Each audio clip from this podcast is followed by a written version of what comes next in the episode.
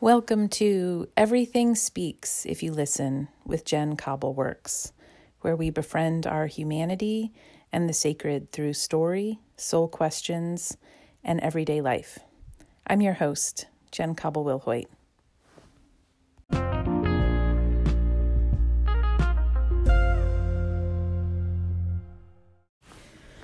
Friends, I'm a little late getting this podcast to you. Um, I've been thinking about reflection, the examen, the invitations we have to look back before we go ahead. We talk about that a lot on this podcast together. This pause of an intentional liminal space, an intentional in between space where we we look over and look within and look back. And then we take stock of the present moment and we kind of gather our provision and our mending kit and we embark on repair and amend making and we look at the new horizon and we we go out to our next day with a sense of purpose right a sense of of meaning, a sense of excitement. One of the key things in this practice of inner listening and reflection is this big, I don't want to call it a hinge, but it's a deep, deep wellspring of, of two questions that are arm in arm. They are the questions traditionally referred to as consolation and desolation. They are moments in our reflection if we follow the rhythm and the the seasonal structure of the examen where we ask in a in a deeper way where did we feel tremendously connected to ourselves and the sacred? And where did we feel tremendously disconnected? And it's such an um, odd kind of question to ask because when you hear about it off the cuff, you might think, I don't know. I mean, like, I didn't do anything today that made me love Jesus anymore, or I didn't particularly, you know, do anything that where I was encountering um, raw compassion or raw suffering, the way the Buddha was talking about. It was just kind of an ordinary day. Or it may be, how could I possibly distinguish feelings of connection, disconnection, all I have felt given the state of my life, the state of the globe, is raw disconnection, raw suffering, raw heartache, raw grief. It it's strange because our days can be incredibly profound and they can also sometimes feel really boring and routinized. And in both of those experiences, I hear others, and I certainly hear within myself, a sense of absenteeism from the sacred. Like, where are you when I need you? Where is your presence? Where is your love in this rubble of war in this rubble of catastrophe, in this in this overwhelm of my own life trying to spin plates and and juggle too many balls in the air. So there can be this profound feeling of dis of of um, intense meaning in our life that has us saying, "I don't feel anything of the sacred. And we can have days where we have intense meaning, where we feel showered with the sacred. And then we can have lots and lots of days that just feel ordinary, where we're wondering um, about this absenteeism too. Like, I don't know, it's just a day ending and why? What's so special about a Thursday, a Wednesday, a Sunday? It's all kind of runs together. There's nothing particularly sacred about that. That's that's kind of something that erupts or seeps out of us when we're experiencing uh, the ordinary as a humdrum kind of pace and rhythm. So that these questions, they're pretty revolutionary and they ask a lot of us.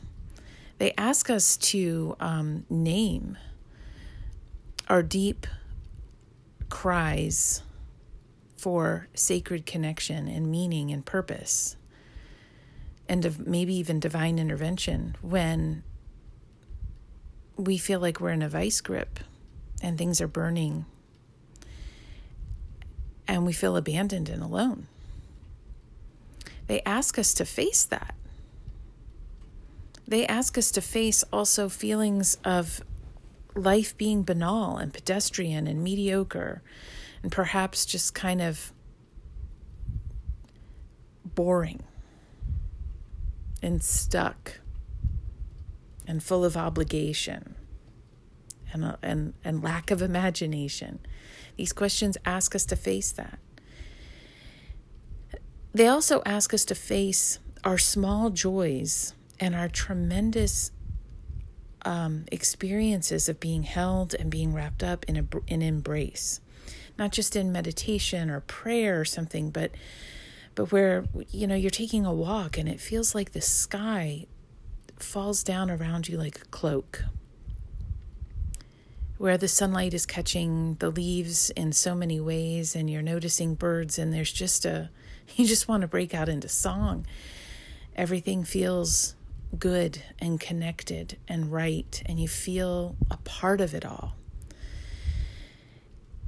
These questions, they want us to pause within our reflection, pause within our pause, and really, really, really attune to the whisper in our existence, and I mean our bodies, our hearts, our minds, our thoughts, but also our day. It's as if like, you know, our day is is a part of our earth. Our experience is an extension of our humanity, our community. If we can imagine our day as as sacred ground, just a just a garden even, which I think is sacred ground, but I mean and the examen is asking us these two questions in particular to stretch our bodies out across the the ground of our day to lay out across the experiences and the feelings we can remember and put an ear to all of those things and listen to the whisper of what is below the surface and maybe breaking through the surface, but speaking more quietly, speaking about a connection or a disconnection that is more deeply rooted than we originally thought. And like I said, at first blush, when we run into these questions, this pause within the pause of the reflection practice, like it, it can just be kind of a stalling out moment. like, I don't know. I just don't know. What do you mean? When did I feel connected to love, spirit, source, God, the divine, the Holy One, and myself? And when did I feel disconnected? This invitation is one that we want to hold as openly and lightly as possible because it is something with emergent properties. This kind of putting our ear to the to the body of our day, to the to the ground of our day and our humanity, we kind of just get a sense of it by waiting. There's a there's just we just hold space, even if we don't completely understand what these two questions are asking of us. Just hold space and we let something bubble up, something emerge. You know, in the same way that cream rises to the top, in the same way that when you soak beans and then the next day you get ready to boil them there's there's stuff that has has sunk to the bottom, all of the beans, and then other things that have rised rised up and they're floating on the surface and they're um, just kind of scraggly bits. The examen's asking us for to, us to notice, to sit with these this these pushes and pulls in the day. Just be aware that these gradients are working inside of us and around us, and scraggly bits are going to come up, and luscious, sensual, creamy things are going to come up too. So we just wait and give space and let these things emerge. And what is often so beautiful and so strange is that what emerges sometimes when we ask ourselves, was there a moment when I felt particularly connected to Source and myself? Was there a moment when I felt particularly disconnected to Source or myself? when we sit and make space in this pause within a pause, sometimes what comes up is uh, shockingly ordinary and not exciting. And we can experience a kind of interrogation of it immediately like why why would a trip to the grocery store be the thing that's coming to mind right now but see, we're just talking about the day being a surface layer and the question going deep into that fungal network of the roots of our life. You know, in the same way that a tree when it's above the surface, we see its trunk and its branches and its leaves and the crown, right? The canopy is called the crown of the tree. And if you want to have a sense of how big the root system is, you look at that crown and you double that at, at minimum. And I know you know that all of these root systems with these trees, they interweave and mingle with each, with each other and with the roots root systems of other trees, shrubs, grasses, and with molecular movements between little funguses, little worms, little bacterial agents in the trees. There are tendrils so small they grip just one grain of soil so, this interconnected, these filaments, they go deep, they go broad, and they become very, very fine indeed. They're very, very detailed. And they are all outside of our initial sight. We only see the, the fruit of them, we only see the topside growth. And this these hinging questions about where we felt deep connection to something sacred and to ourselves and where we felt disconnection that's asking us to notice our day on the surface notice our emotions and our context and our feelings on the surface as if they were the tree they're part of the landscape we've experienced and then these questions say can you sink into that fibrous network below? Can you even listen so closely that perhaps you will notice the tiniest of tendril wrapped around a grain of truth that that grocery store trip only hinted at? Now, in my experience, these questions don't express their full wisdom the minute we do this reflection. We go down a few layers and then they continue to work on us for days and weeks. And that's why we want to notice them because we want to kind of put our hands to our heart and bow to these moments in just a plate just a way of respect and honor and say, perhaps there's more you want to teach me here. Perhaps Sacred wants to speak through these portals to me more clearly, more directly, and perhaps that conversation is going to be one that's ongoing. We're not, maybe we're not going to get the full wisdom, the full medicine, the full insight, the full revelation in just one day. And so we we we put kind of a pinpoint in them and we, we mark them in our journal, in our consciousness, in our heart as as milestones, mile markers, way markers in our personal life and our journey. So, why is it so important and meaningful and relevant to look at both this point of connection and disconnection? Well, because our brains really, really love dichotomy, but one thing that they like even more is to take opposition and opposites, actually, to take opposites and immediately assume that they are in opposition and also immediately assume that in this state of opposition, there is a moral scale revealing one to be good and one to be bad.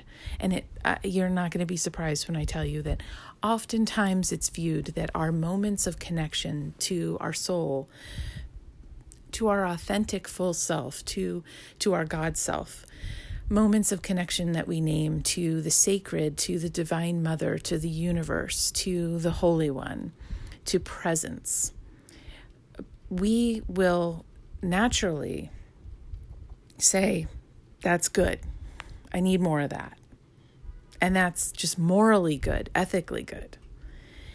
It, we might even go so far as to say, if I'm feeling such connection, I must be good or doing good. I mean, the moral scales, whew, they come out immediately. It's like Judge Judy of of the day instantly a moral courtroom starts to get established almost immediately with our brains.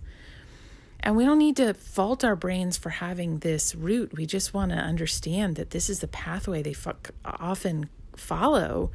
And we want to pump the brakes a little because a lot of assumptions get made that don't need to be made. And then we, we turn to this desolation and this disconnection and we say, this must be a bad moment. And and when we label it that, we will start to avoid engaging in it. We won't want to listen to those moments because they f- can feel bad. And we might conclude we're bad or we're doing bad things if we felt bad. All of these equivalents occur almost immediately in most human brains. And we don't need to judge that. We're being asked to just simply listen. Because here is the truth about opposites. They are not always in opposition, working against each other. They are often collaborative, like a heartbeat, like an inhale and an exhale, like night and day. They need one another to push and pull, to create an energy, a friction. They need to reveal something of the other. There is a dance a subject and an object, and they take turns being those things. We might find that when we look at something that feels very good and very connecting, when we get into that tendril layer, when we go under the earth of our being and the, the ground of our day, and we start just listening, just making space for things to emerge, we might find that the thing that is feeling good on the surface down below is speaking to something that's hurting and needing new connection or a new frame around it or a new way to engage with it. It may be speaking of something that is painful. You know what it's like when people say, you know, you just have rose colored glasses on. That's kind of what this what this could be we don't need to be afraid of feeling good and having good moments. We just want to try in this moment to be kind of neutral because there could be there could be tears beneath it or there could be curiosity beneath it where it wants to be bigger than just the immediate good sensation. It wants to go adventure and take risks. And the same thing with moments of desolation. We might feel just a small tug of annoyance or frustration. And we might say to ourselves and to sacred, I mean, does this count as desolation? Does my soul feel fundamentally separated from myself or from you, source, because of this little annoyance? If it emerges when we're asking the question, it's worth just considering again that something small could speak to something much bigger. You know, those pictures of icebergs, you know? Again, kind of like the tree. They have so much more mass and gravity and form beneath the surface. So we want to just hold these things lightly and not judge them beneath something that could feel initially very isolating and painful. Underneath could be a heartbreak for the world, for others, or for yourself that is catalyzing you, motivating you, moving you towards greater engagement and compassion and connection. And fundamentally could be a source of rich, abundant love and anam cara, soul friendship. So we acknowledge the surface of our day and the surface of our feelings and let them come up in reflection around these really, really big magnetizing questions. And then we just sit and listen. This is our invitation where we open up the door and we just say, Soul, Self, Divine Mother, God, Universe. What would you have me know about these things that at first blush have emerged and seem quite small. What depth and nuance is here? Just, I'm ready to receive it.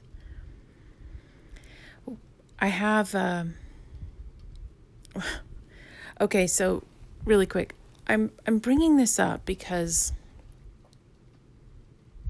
we're we have always lived in confusing, chaotic, warlike times. Humanity doesn't have a section of history that's like, you know what?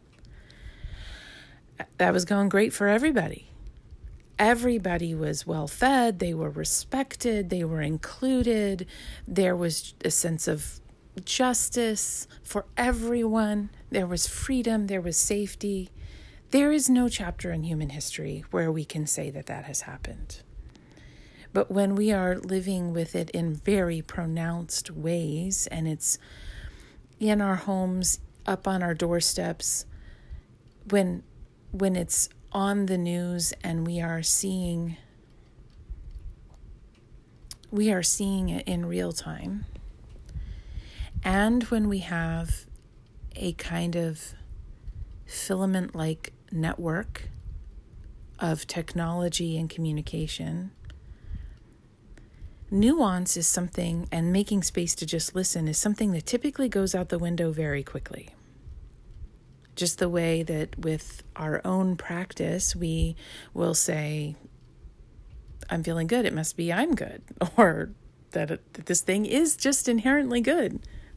When in fact it could be beautiful and good and wonderful, it also could just be trying to tell you something true with without any moral scale to it. Just a true thing to help you grow.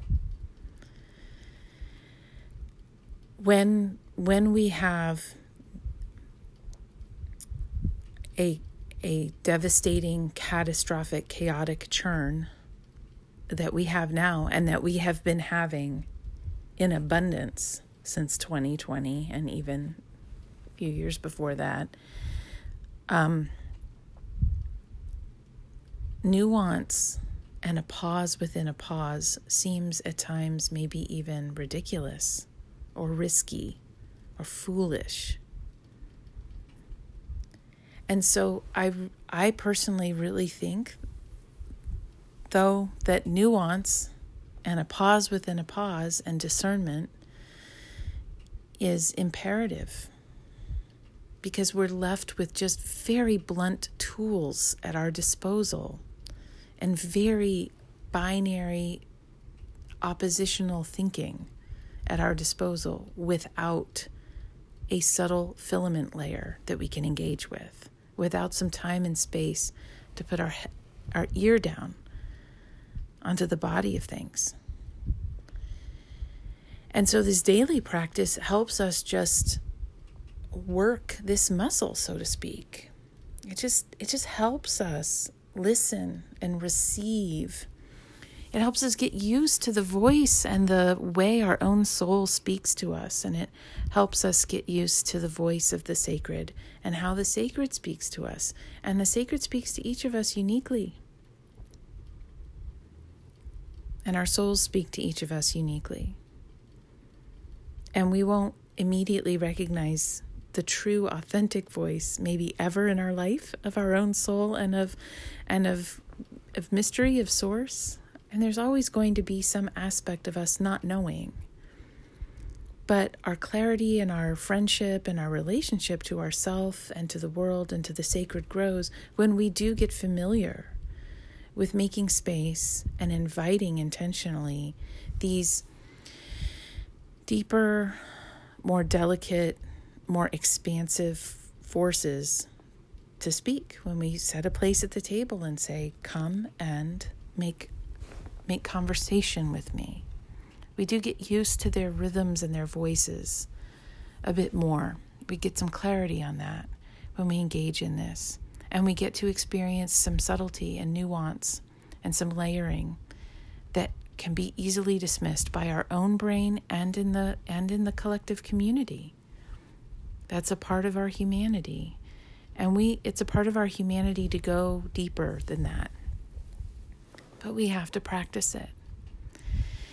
And I love that this practice asks us to hold neutrally the connection and the sense of disconnection because they both can be such powerful truth tellers in the moment and over time.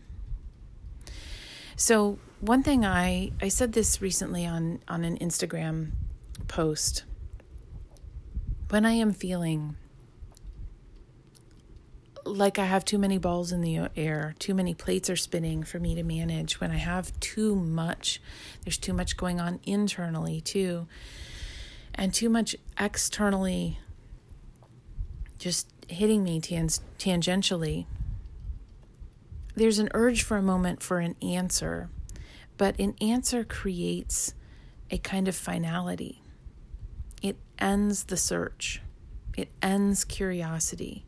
And when I'm very, very overwhelmed and I'm tired of uncertainty and the unknown, I actually need more of that space because I need freedom and safety in that freedom. I need to consider and to explore and to be invited to see beyond an initial reaction that I'm having. And so I turn to questions over and over again because questions, like I've said before, just like a great poem, you know, they hold us. They have they're a scaffolding. They're a scaffolding, they're a vessel. They give shape and direction and and open hands to myriad things. And then they give us this freedom and this invitation to go out and listen and seek, to both receive and to go engage. So, I have been pulling from my own compassionate question card deck quite a bit recently. This is a deck that has, you won't be surprised, um, images of the moon on the back and one section of the moon is in gray, one is in black, and the entire moon holds two questions one of consolation, one of desolation.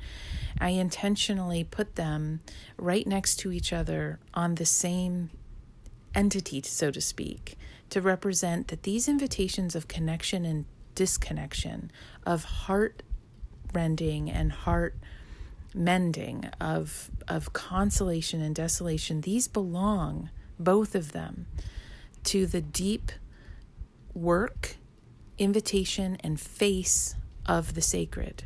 They are they are both equally sacred movements and questions and worth and things worth listening to. So I put them on the same image, the same kind of body of the moon in different kinds of shadow.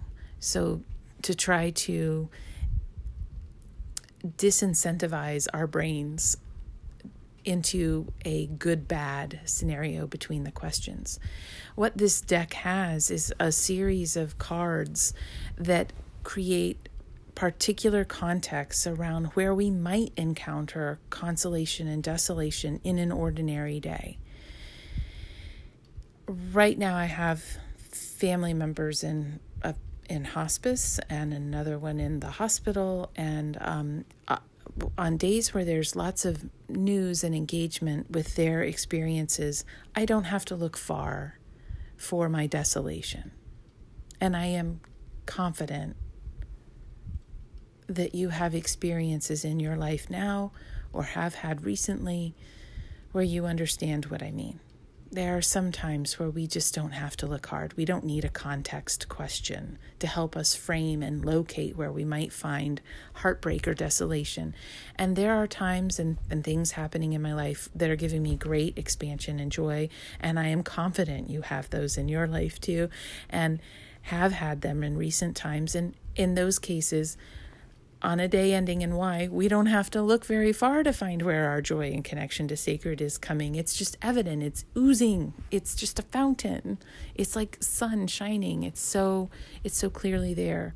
But on so many days, there is a kind of humdrum, a kind of routine that dulls our senses and makes us even kind of think, like I said earlier, that perhaps there's nothing sacred about us and our our our day to day existence that it's it's all just bland ordinariness that we have no power, no authority, no gift, no no verve within. That it's all happening like a great machine and not like a great piece of music. And for those days, it helps me to consider particular ways that consolation and desolation may show up. So, I'm going to share a couple of these question pairings with you. I wonder if a pair of them would like to kind of live on your heart, um, or you can tuck them into your pocket and see if any of them travel with you. Here's one set of questions from card number 14. Was I able to take a leap into something new today, trusting my curiosity in the process, even if I didn't understand where it would all where it might lead? Was I able to take a leap into something new today? Trusting my curiosity and the process, even if I didn't understand where it all might lead. Did you have a moment like that today? Where maybe you just tried something new? New recipe, new outfit, new hairdo, new way of walking into the office. And I don't mean like the Ministry of Silly Walks. I mean like maybe you just left the house and you entered your your workday with a a new kind of intention on your heart. Um, maybe you're picking up a new language. Maybe you're trying a new hobby. Maybe you're asking somebody out for a friend date or a romantic date. Um, maybe you're trying some new medicine or, or protocols for your health and your and your body tending. Um, did you what were you able to take a leap into something new today? Could you trust your curiosity in the process, even if you didn't know where it was going to lead? Here's its partner question. Did I feel like I wanted to dip my toe into something new but couldn't or wouldn't for some reason? Was there an opportunity where you wanted to maybe take a risk, take a chance, put your name in the hat, give something the old college try? Just try your hand at something.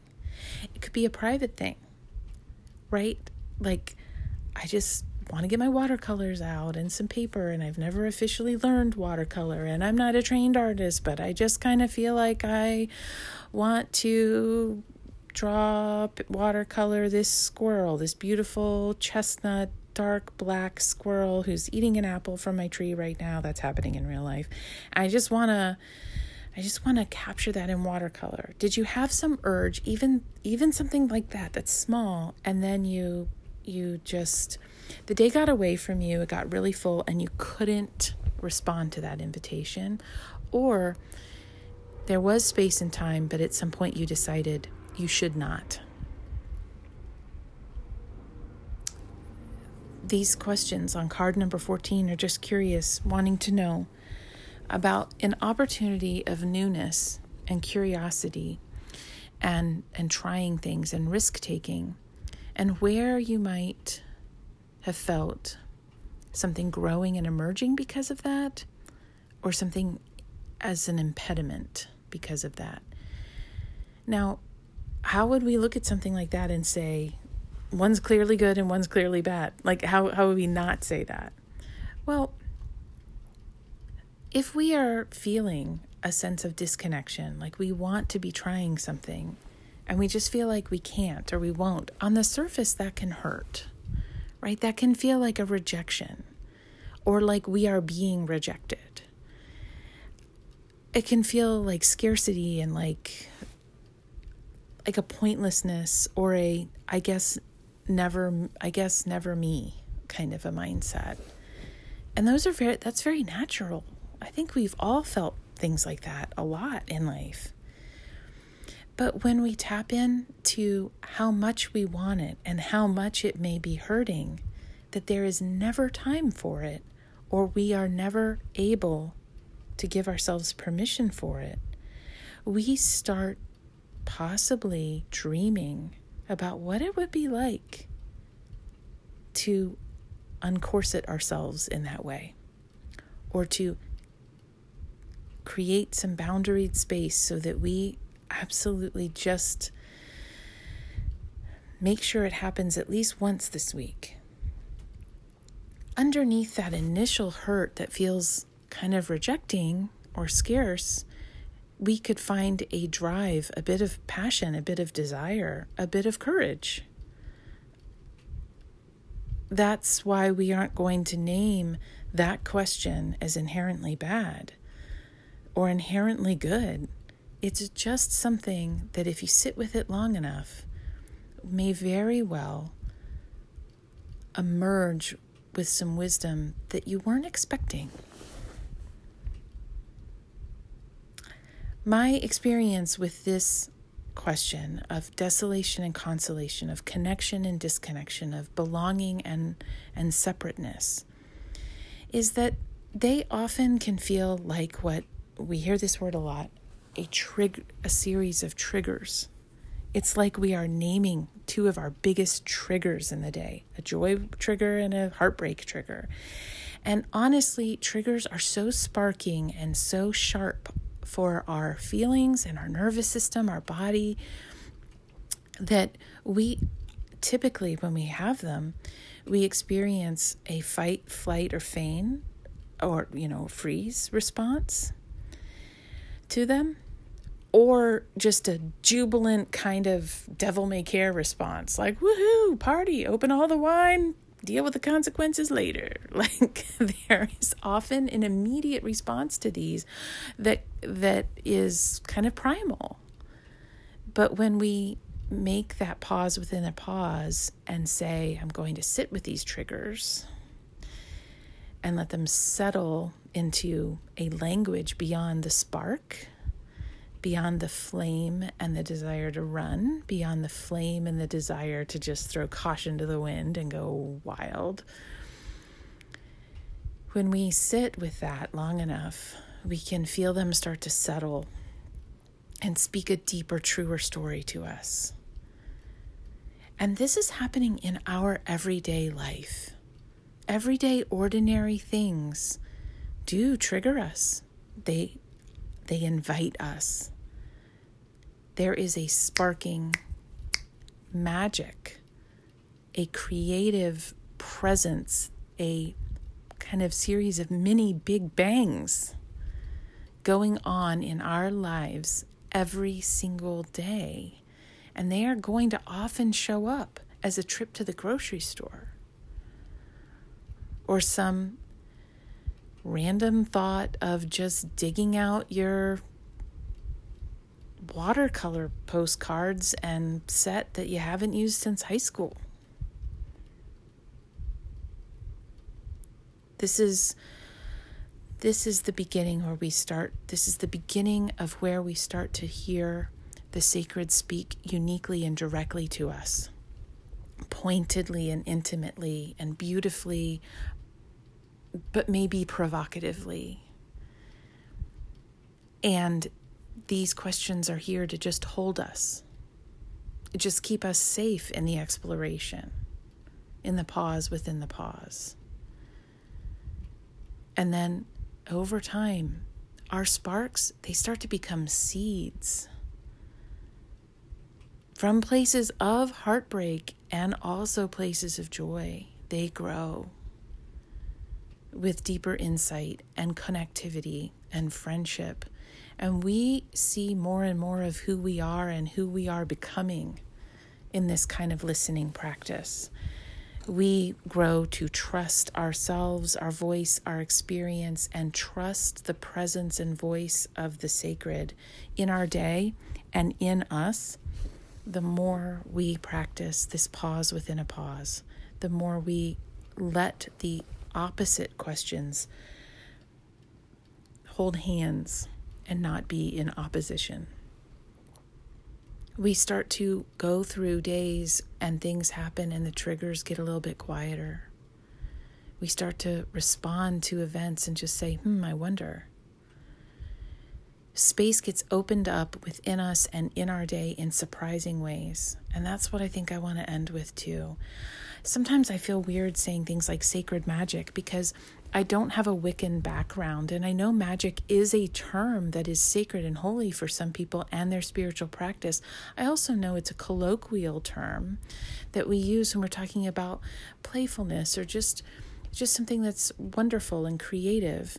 And I I think for other people perhaps it is kind of a triggering word that maybe maybe has some some fear associated with it, but I use this word and I use the word alchemy and transformation too because the the every year I practice this listening practice, this examen and I get to this hinge, these two beautiful questions arm in arm with one another, rotating around each other, letting the gravity of each other hold them into close kinship and relationship. The longer I do this and I just make space for these two, these little stars to illuminate something within and around me, the more there is a noticeable sense of kind of magic. There is like a subtle reveal that the sacred does. She comes in and suddenly there's there's this thing that's been ordinary this whole time and now it's somehow clothed in in my perception and and it seems extraordinary. It seems beautiful in a way that i was never predicting when i was overlooking it in the past. Little bits of transformation start to happen in and around me in ways i could never have predicted. And it's it opens up paths i never would have considered. And they all almost all of them start with tiny triggering sparks that with a little space and some time and the pause within a pause become deeply nestled seeds that take root take root into adventures and amends and healing and all kinds of stuff that I just never never would have laid out for myself if I was fully only listening to my own insight and not also the insight of this living sacred world. I will leave a link if you're interested in these cards. There's like, gosh, I mean, I co created this deck with Spirit. You would think I would know. There's 40 some cards, okay? I don't remember the exact number. And they're all contextual about where we might find consolation and desolation in very ordinary ways. As and they're just here to help hold um yeah, hold our gaze a little bit longer and hold us in a sense of safety so that we can go and explore and listen. All right. I um I hope you find when you are feeling a churn or a lot of uncertainty, I hope that maybe if you don't already feel this way, you felt the gift of how a question and two questions snuggled up next to each other and next to you can actually give you um, more grounding than maybe you thought. It it doesn't seem natural to uh, be lost in the unknown and then bring in more unknowns. But there is again a sacred magic to that. And I think something I think it occurs somehow in this paradoxical linking of perfect form and structure and perfect freedom. The only thing I really know of that's like that is poetry. I hope your week has, I know your week coming up is going to be loaded with personal poetry and sacred magic and presence. I know it is. I hope that with everything going on, in just the smallest of ways, you can just notice, if nothing else, some things that spark you. Maybe your ire and your fire, but maybe also your joy and jubilation. And I hope that there is enough time, maybe sitting in carpool or on the train or putting a dinner together, chopping vegetables or something, where you can just let those two things sit and simmer inside of you. Open the door, ask Spirit to walk in and tell you more. Because I know there's more there. And I know it's meant for you. Because your life is meant for you. And it's a beautiful, beautiful life, even if it's also a very heartbreaking life at times. I have a a strange changing op- offer for Advent and winter solstice coming up. I'm so excited about it, but at last minute because of some things going on with my family and the printer, the offer has changed and I think it's changed in a more in a more exciting beautiful way and a, another bit of sacred magic and presence that I couldn't have accepted. I, I anticipated. Sometimes I can't accept it either. okay, I'm gonna um, I'm gonna share more about that next week. I need to sit and listen to what this structure would be like, but it will involve some online gathering, doing the examen together, and it will definitely involve honoring the the fear and isolation and coldness and darkness that is with the Christmas story and the solstice and winter itself and also equally affirm the heart, the hope, the peace, the joy, the light, the burgeoning earth that is a part of Christmas and the solstice and winter. It is a both and invitation, just like this consolation and desolation piece. And I'm really excited to share it with you next week. Okay, friends, thank you so much. I I wish you just a beautiful week of poetry, magic, and both and moments. See you soon.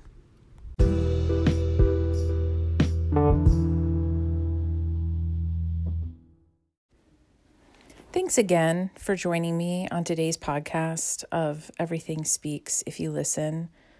I really appreciate your time, your energy, your engagement. And if you liked or loved this podcast, it would mean a lot if you could rate it for me. Give it the old five star review or the thumbs up or whatever your application asks you to do to say, I like it. And then if you could share it with a friend or family member that you think might vibe with it also, that would be great. I deeply appreciate the care towards the admin part of this kind of stuff in relationship as well as you just tuning in. If you'd like to know more about me and my work, there are links in the show notes. You can visit me at jencobbleworks.com. Hang out and talk to me on Instagram at cobbleworks or sign up for my newsletter where there are some stories and free comics and art and self reflection worksheets given every month and lots of fun, deep email exchanges between me and you if you enjoy that. Thanks, friends. Take care.